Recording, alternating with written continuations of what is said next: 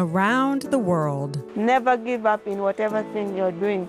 caring for the vulnerable, fighting for human rights, providing education in conflict zones. You don't know what you have done with your generosity. A nonprofit started decades ago by Bob Goff. Here's a simple version love your neighbor. Together, we are Love Does.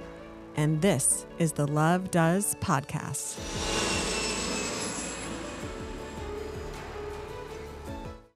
Welcome to the Love Does podcast. My name is Jody Luke, and I'm the executive director of Love Does. And today is really exciting because this is our first ever Love Does podcast. And there are so many stories that are so wonderful behind Love Does and all the people that create them. So we thought we'd do a podcast so that we could share them with more of you. And today's our first episode. You only get one chance to have your first episode. And so we thought we'd start from the very beginning. And in the beginning, there was Bob. what a disappointment. and then God said, let's have a do over. No, not two. true. Not true. Bob Goff is our founder, and he is a best selling author of Love Does and Everybody Always. And he's also a uh, speaker and a coach and a professor, uh, a consul. And an attorney, and a, a husband, and a father, and a grandfather. So many titles. But, Bob, I'll say this. You are a great encourager. You're a great encourager oh. to me.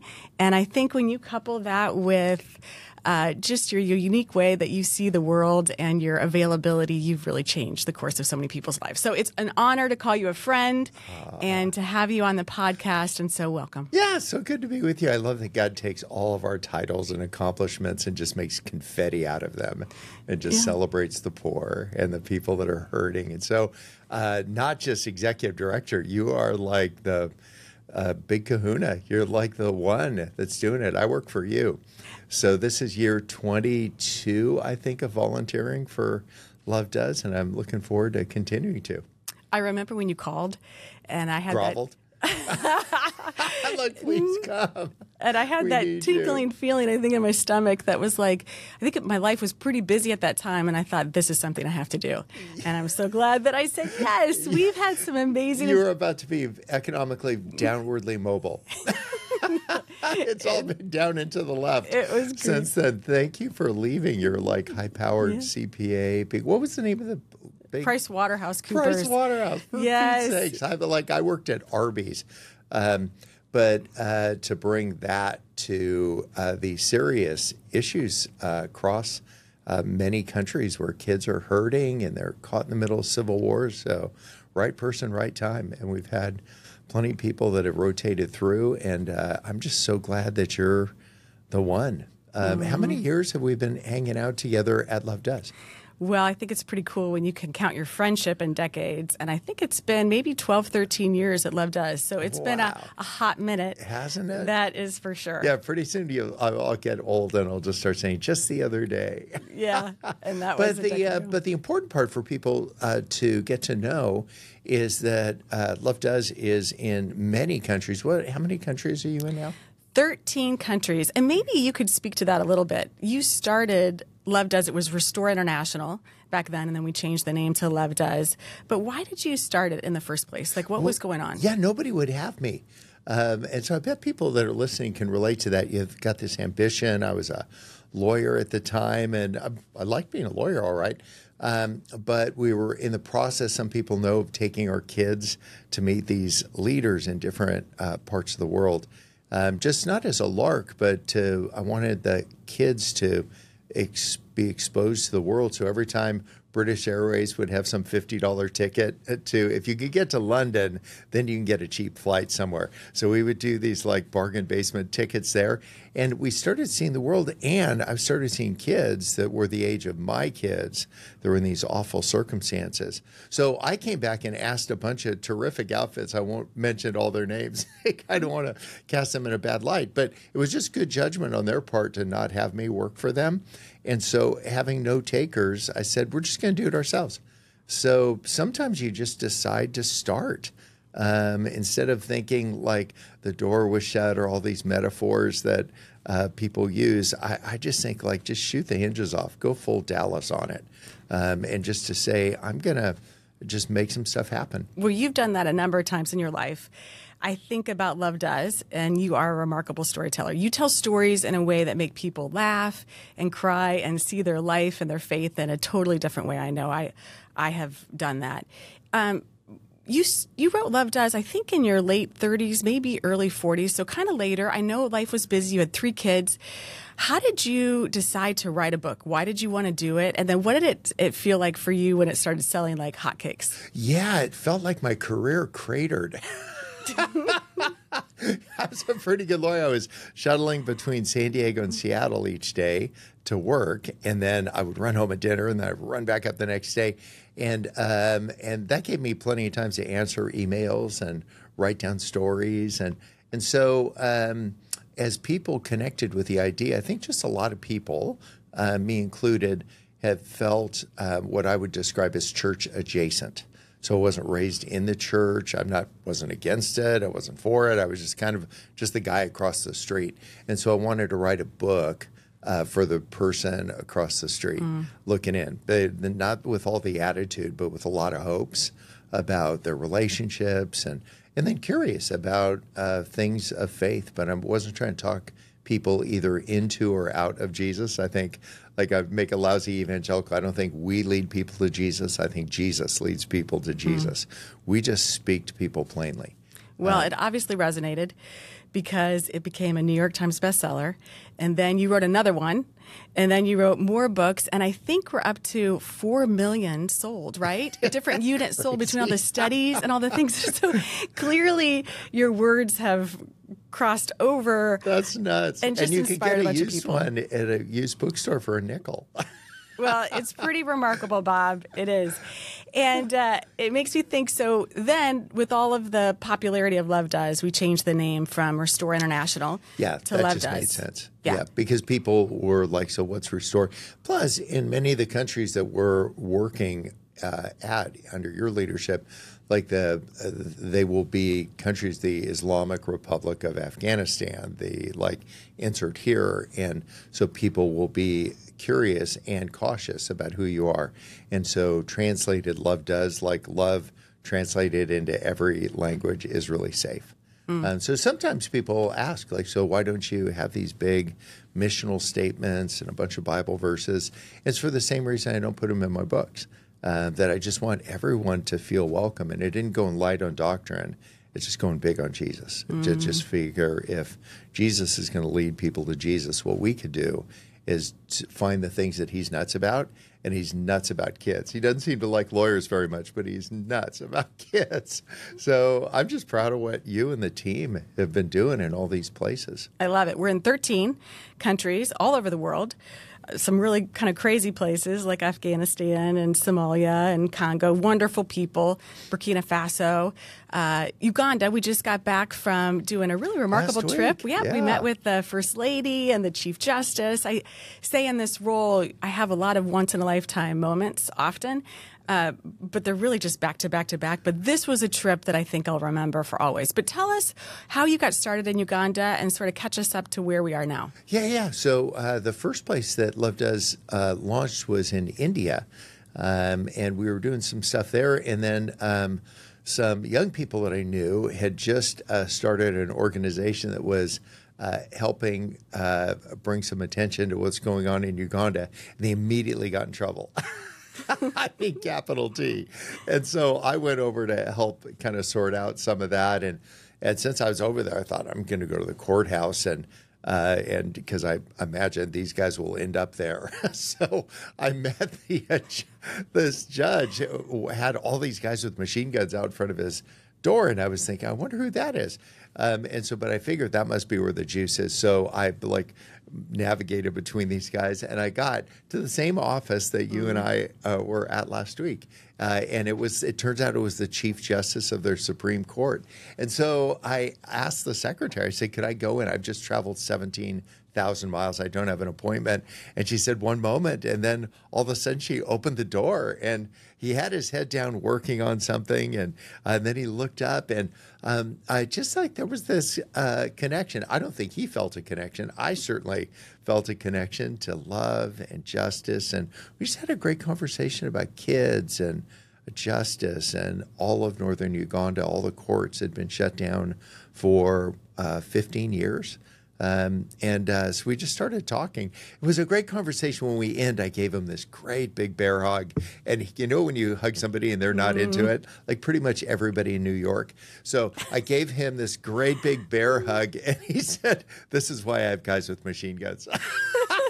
and so it started this 20 year friendship.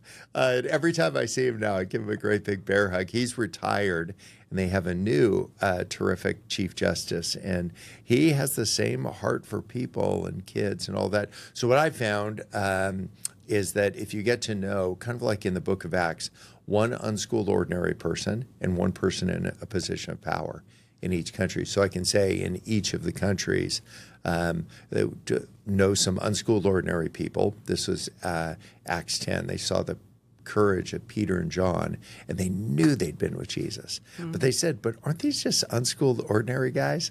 And he goes, So find those people, and those are the ones you trust. And then find people in power, and those are the people who are there to help.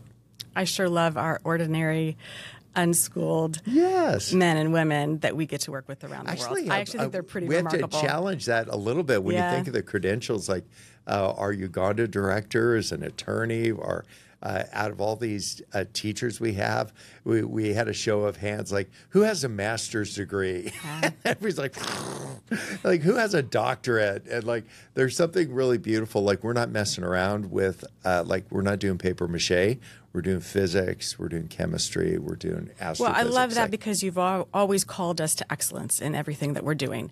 And fast forward in Uganda, 10, 15 years there, there's now this beautiful school that's popped up. And it didn't just pop up, there was a lot of really generous people that jumped in along the way. Yeah, and when we were walking around, you think of them and you think of sort of the legacy in there. And now we have a big project coming up. Can you speak to kind of what we're launching in Uganda now and kind of the opportunity of what that's going to look like yeah, for those yeah. people? We broke ground on a university. We've been uh, giggling with tongue in cheek, but uh, kind of seriously about going from diapers to doctorate. Yeah. Uh, to have these places, it's one of the one of those kind of like, can anything good come out of Nazareth?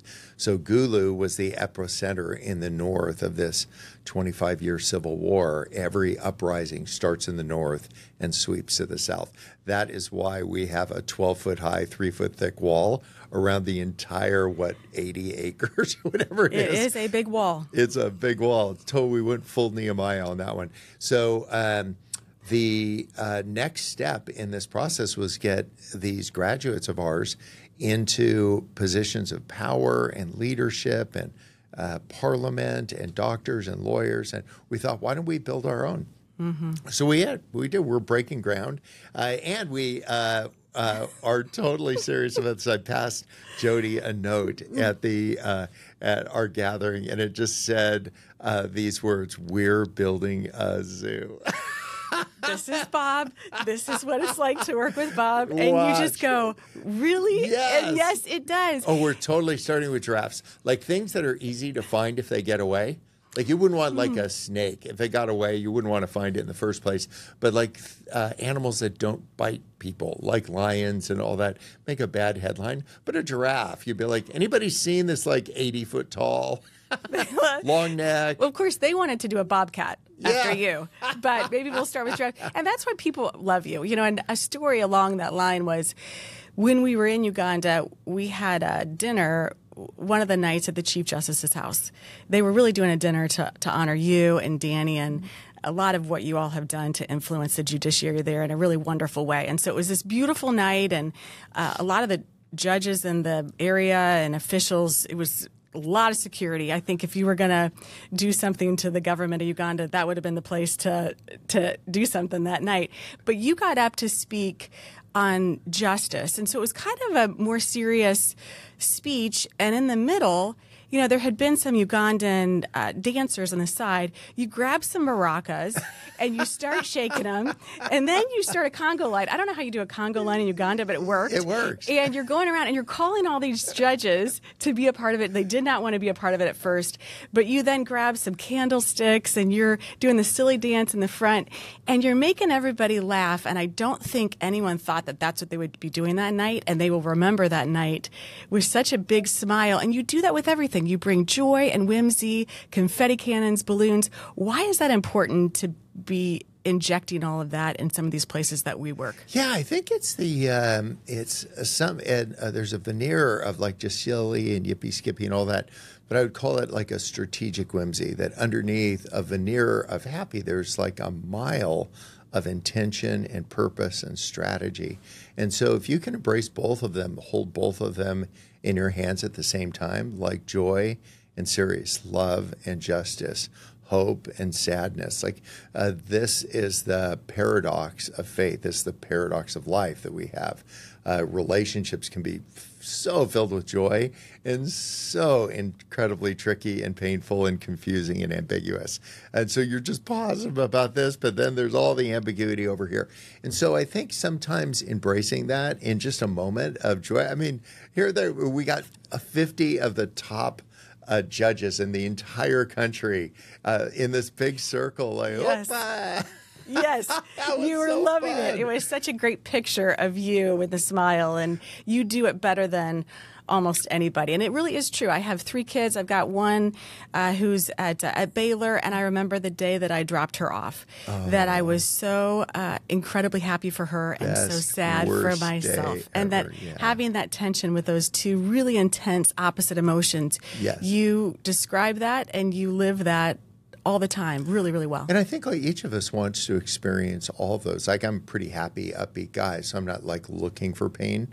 Um, but I think with the joy that maybe we've experienced, we can endure and we can enter into somebody's uh, difficult uh, times. Like uh, with this, any modicum of certainty that you have, you can enter into their ambiguity.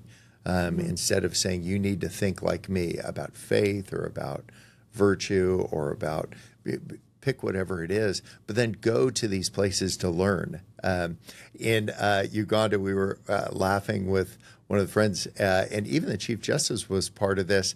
That when a, a man wants to propose to him and they want to get married, the man actually crawls on his hands and knees with his friends about 300 yards. yeah, yeah. further depending on how much you like her. So you start hundreds of yards away and you start crawling towards the house on your hands and knees. And when you arrive, they completely ignore you. they just blow you up like, who is this man? Get him out of here. Somebody call him. And then uh, you're trying to get the dad to say, okay, and you're talking about the dowry, like how many cows. And if you need the mom to chime in and say something, you have to pay her to chime in, like a hundred thousand shillings, and she'll put in a good word for you. And sometimes you have to bring some unique gifts. Do you remember this? Oh yeah, in central Ugandan, a leg, of Hind a- leg, hind yeah. leg of a cow, and a rocking chair, right? Makes sense. Yeah, and in uh, in northern Uganda, you just br- bring the cows and the goats, and if the negotiations break down, you need to crawl away and crawl back. So I just think like to be a student of those things and to say. Wow, I could see that. That's the power of stories. That's Matthew 13. It said that Jesus never spoke to anybody without telling them a story. And what we're tempted to do in uh, faith gatherings is to sit in rows rather than circles and to tell uh, information. And I got all the information I need. Um, if it, unless it turns out water is bad for you, I'm fully informed. Um, but what I want is some inspiration. Just tell me not uh, about four words in love or about love in Greek. Just tell me somebody who's uh, done some act of selfless love. Speaking of stories, you have found conflict and post-conflict zones as places that that you really wanted to work. That you almost saw that the biggest opportunity for change could come in those countries and in those places. And I think of some of the people that have been impacted. Are there any that just pop to mind? Uh, or maybe just types of people. I think of the launch students. Yeah, I'm just thinking as you mentioned that of Obomo, who's a great kid. His parents have been killed by the Lord's Resistance Army, and he had this ambition, and he wanted to be a lawyer. Um, ever since he was this like kid, like he was like years from being able to drive, and uh, and to sit with him last week, and he's now a lawyer, and to talk about his ambitions for the future. Think of a guy named Stephen who was sleeping under a truck in Gulu. Uh, and he wanted to be an engineer. And uh, so he just found out there was a school. We had nine students.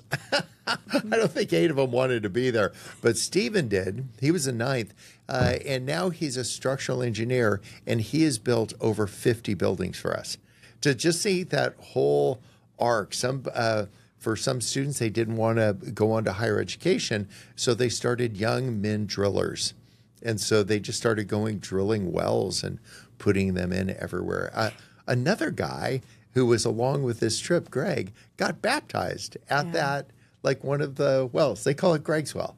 And to see like just the arc of and the confluence of so many stories and streams. There's a lot of stories. I think of even in Somalia and the former child soldiers.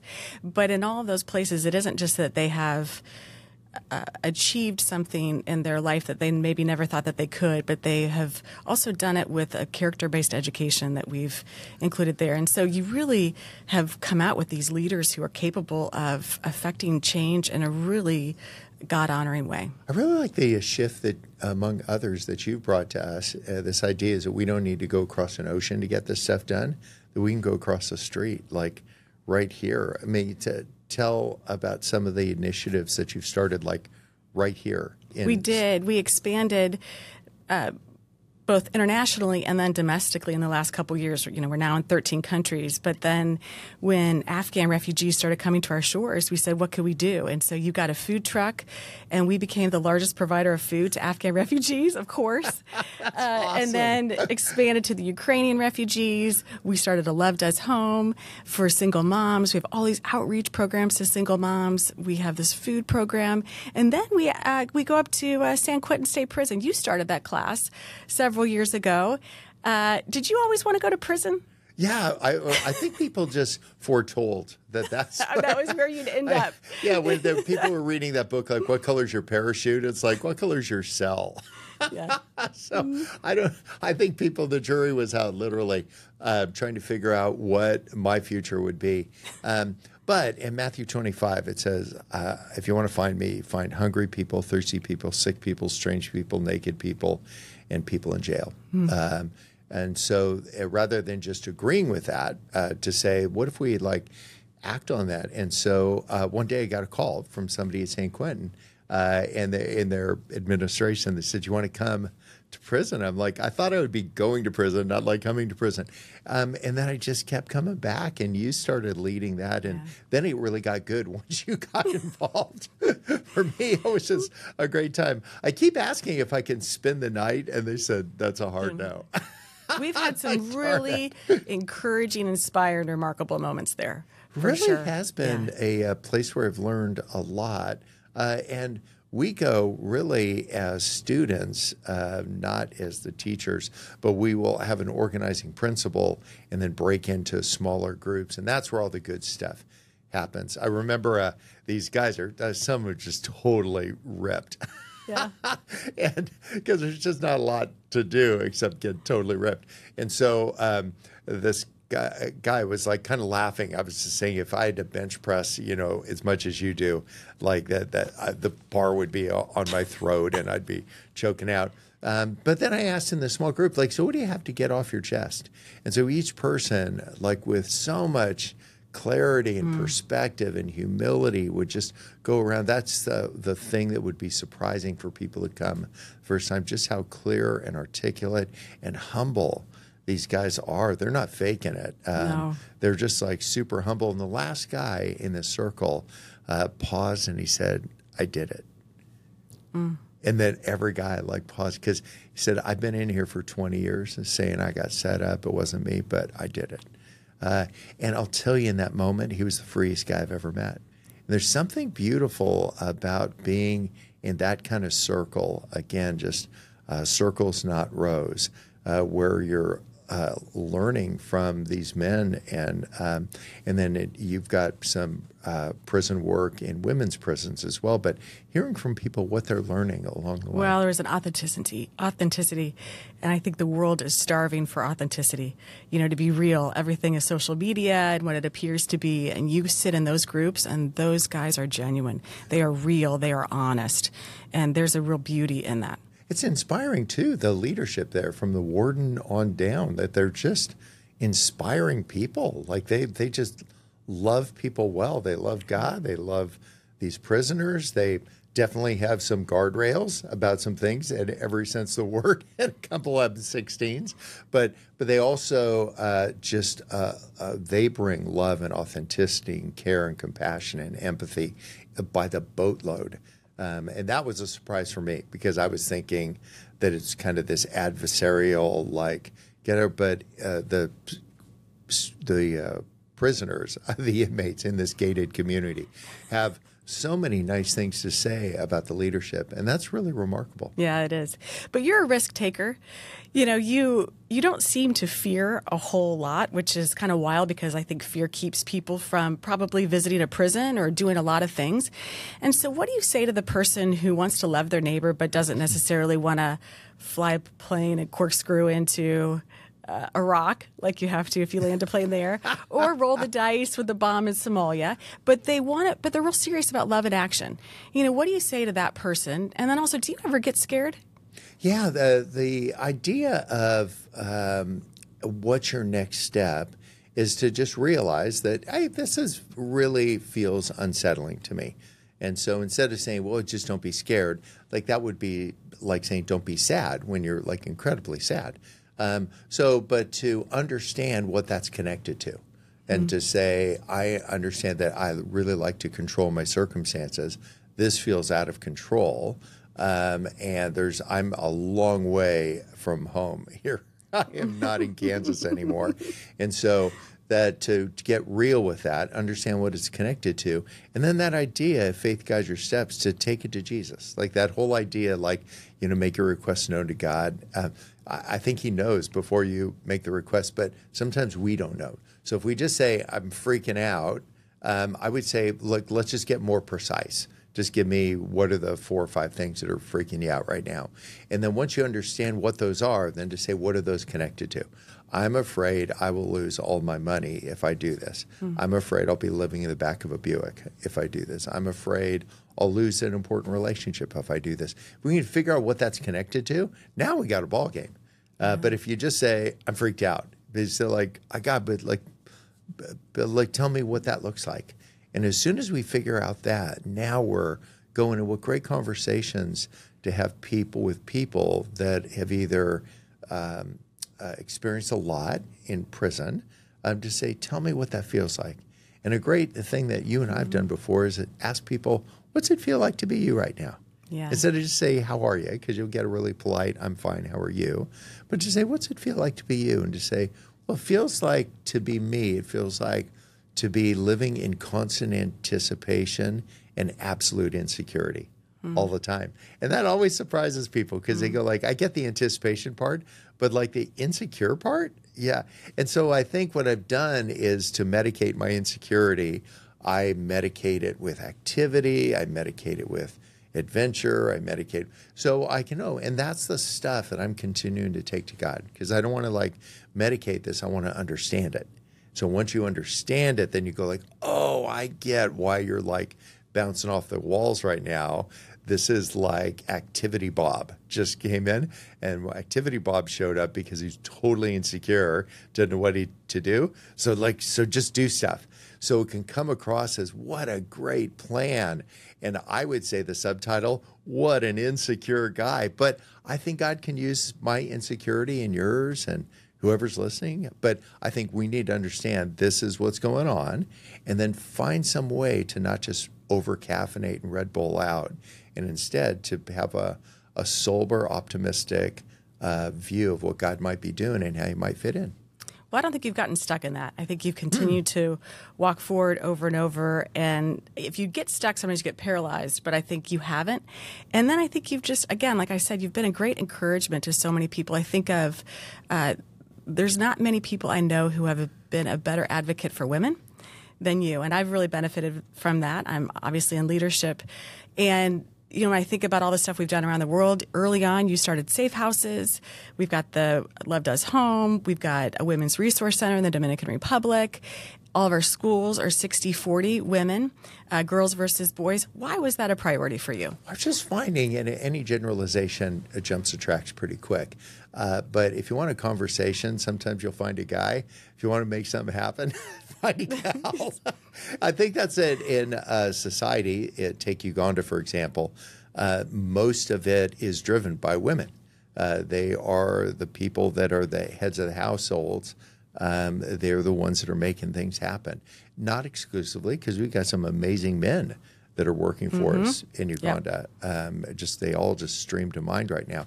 Um, however, um, oftentimes women are disadvantaged. Some uh, some kind of parochial views of gender and gender biases, and I don't feel militant about that. I just think, well, let's just have more girls there. Yeah. I don't I don't have a black armband on. Instead, I say like, well, let's just go get uh, 30 women in parliament, and we'll address some of those things.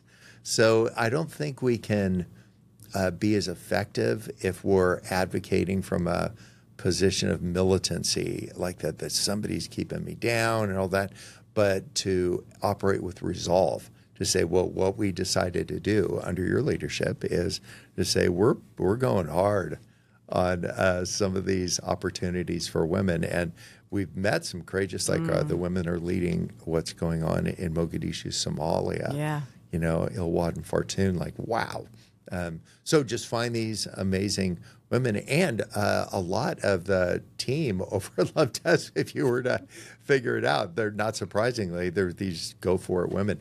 Uh, and one thing, I'm not blowing sunshine at you, but um, you make impossible things look simple.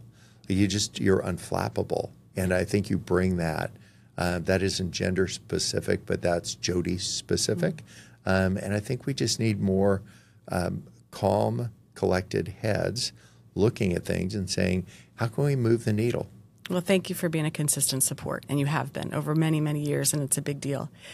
Uh, Love Does has been around for 20 years, and I hope it's going to be around for a whole lot more. Where do you see it going in 10, 20, 50 years? Yeah, the the less I'm involved, it seems that there's this inverse relationship. So the best thing I could do for Love Does would be step out, but I ain't not gonna. Um, I want to continue to volunteer and to tag along and to um, do these uh, things, show up at places where it's helpful.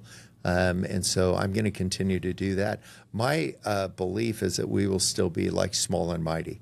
I mean, we have a, uh, if you, you could count on one hand and probably have some fingers left over, how many people we have working full time right here in the States. Now, you couldn't fill 10 buses with all the people we have working in other countries.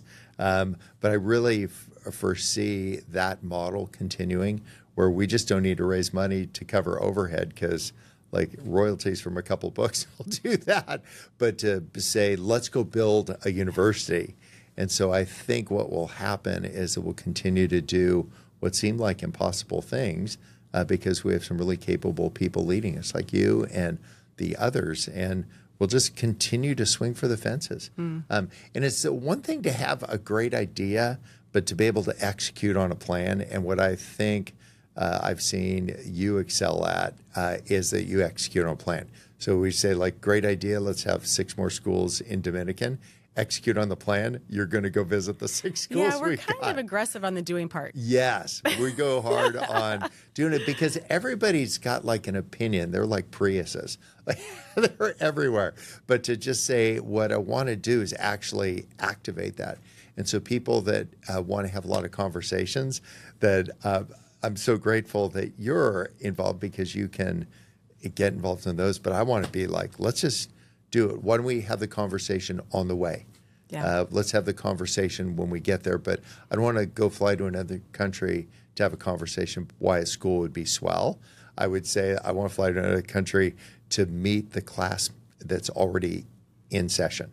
Um, so uh, so I find that we're hopefully we're kind about that, but we're definitely heavy on like let's get her done. Yeah, we have a lot of great meetings on planes. Yes. When we're going to do something. Going flying Hey, at let's go. 500 miles We'll- an we'll hour, up. writing down the agenda on a barf bag. Like, Yes, there's been MO. quite a few of those. Well, hey, I want to. Uh, so many people have read Love Does, Everybody Always. I thought it would be fun to sort of end the podcast by doing a Where Are They Now? You know, there's so many stories that are really Oh, remarkable. yeah. So I'm going to throw out a topic and you just do a quick Okay. uh, Where Are They Now? And if you haven't read Love Does or Everybody Always, they should totally pick it up. It's a quick read and then revisit this because I think it'll be fun. Okay, so are you ready? yeah, fire. This Okay. awesome. Two Bunk John. Tubung John, uh, John Niemeyer is now this high powered lawyer, uh, a father of several kids, married to an amazing woman, and uh, they're living in San Diego, and his heart still beats for Uganda. You just show him, even when, at the graduation, he's sending us pictures of the first time he stepped on the land, uh, and we're showing him herringbone walkways and 80 buildings. It was awesome. Yeah. All right, Charlie. Charlie, 20, uh, now graduating uh, from his last year of what would be high school in our system, but they're on the British system, uh, and doing well. Uh, yeah, uh, rumor is there's a girl that he is Wow. sweet on. How about that? Who knew? yeah, I know. Tyler, the photog with dreads, had to be cut off when he went to Somalia. Oh, yes, Tyler, what a good guy. Yeah, when I've heard of him, he's like these dreads like down to his waist. I'm like, dude, you're going to get shot in the face if you step off a plane in Mogadishu looking like that. And then they're going to come gunning for me. Um, and we're still palling around. He was with Yeah. uh, you and I in Africa last week. You nabbed him to go to Nepal, and then he was off to India, and he was in Congo for us. And yeah, so he's, He's still out there being awesome, humble, just a great guy. Have you sailed to Hawaii again? Now you know the difference between North and True North. Yes, I, I haven't done. Uh, we've done two trips there and back, uh, but we haven't gone a third time. But I'm itching to. All right, in the future. What about, do you still have your office at Disneyland? Still go there pretty often. They did away with season passes for a little bit, but now they've uh, like reinstated them. So we're up there with 85 people, I think, in a week or so. Yeah, coming up. I like bringing people. Yeah, we'll uh, meet outside of Disneyland and we'll rent like something in downtown Disney, and then we'll have our gatherings in Disneyland. So if you want to talk about your future, there's somebody in Tomorrowland, and talk about your biggest fear, there'll be somebody at the Haunted Mansion. I love that. We, they haven't actually given us permission, but I'm like, sue me. Do you miss practicing law? Not a bit, but I feel like I still do it. I just don't get paid to do it. it's awesome. Yeah. So I don't like actually practice because you can't give people advice if you're not licensed. It'd be like having a surgeon do an appendix like mm, removal and then find out mm-hmm. they're not licensed. Even if they didn't leave the sponge in, that would be unsettling. So I'll just say, go ask your lawyer this. And if they don't say yes, you got the wrong lawyer. I love it. I love it. How about, are you still in touch with any of the world leaders you met during that kid writing campaign? Oh, heck yeah. Oh, even with uh, some of the current events that have been unfolding in the Middle East. Uh, there's one guy that did something that uh, I was a little bit out of shape for him in fun, but it was actually a little bit like, really? so uh, he turns out he's got an 18 wheeler. I don't think I told you that was a deal I cut over the weekend. Uh, uh, one 18 wheeler full of food into this uh, place where there's a lot of distress right now. That's how we resolved my dispute. I said, I'm not done with you, but this is think of this as a down payment. All you know, we'll fill it full of food, but you need to chip in the truck. This happens a lot. I And find out a lot of things. Yeah. I'm like, wow, how did that happen? Uh, now that you're a grandfather, will you do 10 year old adventures with your grandkids? Oh heck yeah. Yeah, if I'm not in a jar somewhere, I'm going to just continue to do this. And I've decided no jars for me for the like the ashes going for an hourglass. I don't know if that's brilliant or morbid or a little of both, but um, I just want to uh, like pull behind our kids as they're raising their kids because they're doing such a magnificent job. If they just say that there's something I could do to be helpful, then I'll do that. Are you still doing the New Year's parade where everybody participates and Yeah, nobody ev- watches? Everybody in, nobody watching, kind of just like judges at Ugandan gatherings. Uh, when it's time to dance, everybody dances, nobody watches. So, yeah, yeah. So, this will be the 28th year, I think, this, uh, this uh, January 1st. All the stories, I love it. And we definitely have to end with how is Sweet Maria? She's doing uh, remarkably well.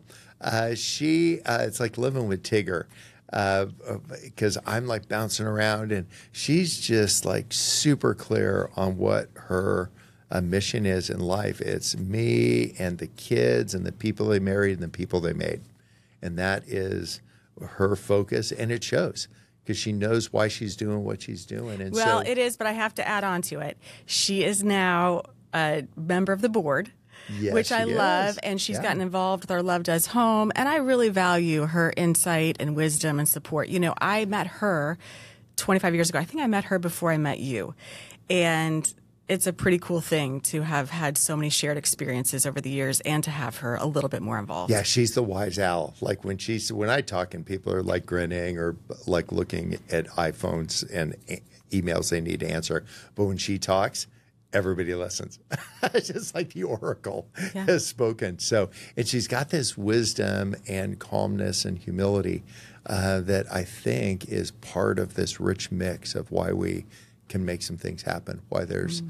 stability in the things that we do is that we just have a bunch of the right people who are settled into and clear about what are the most important things to them.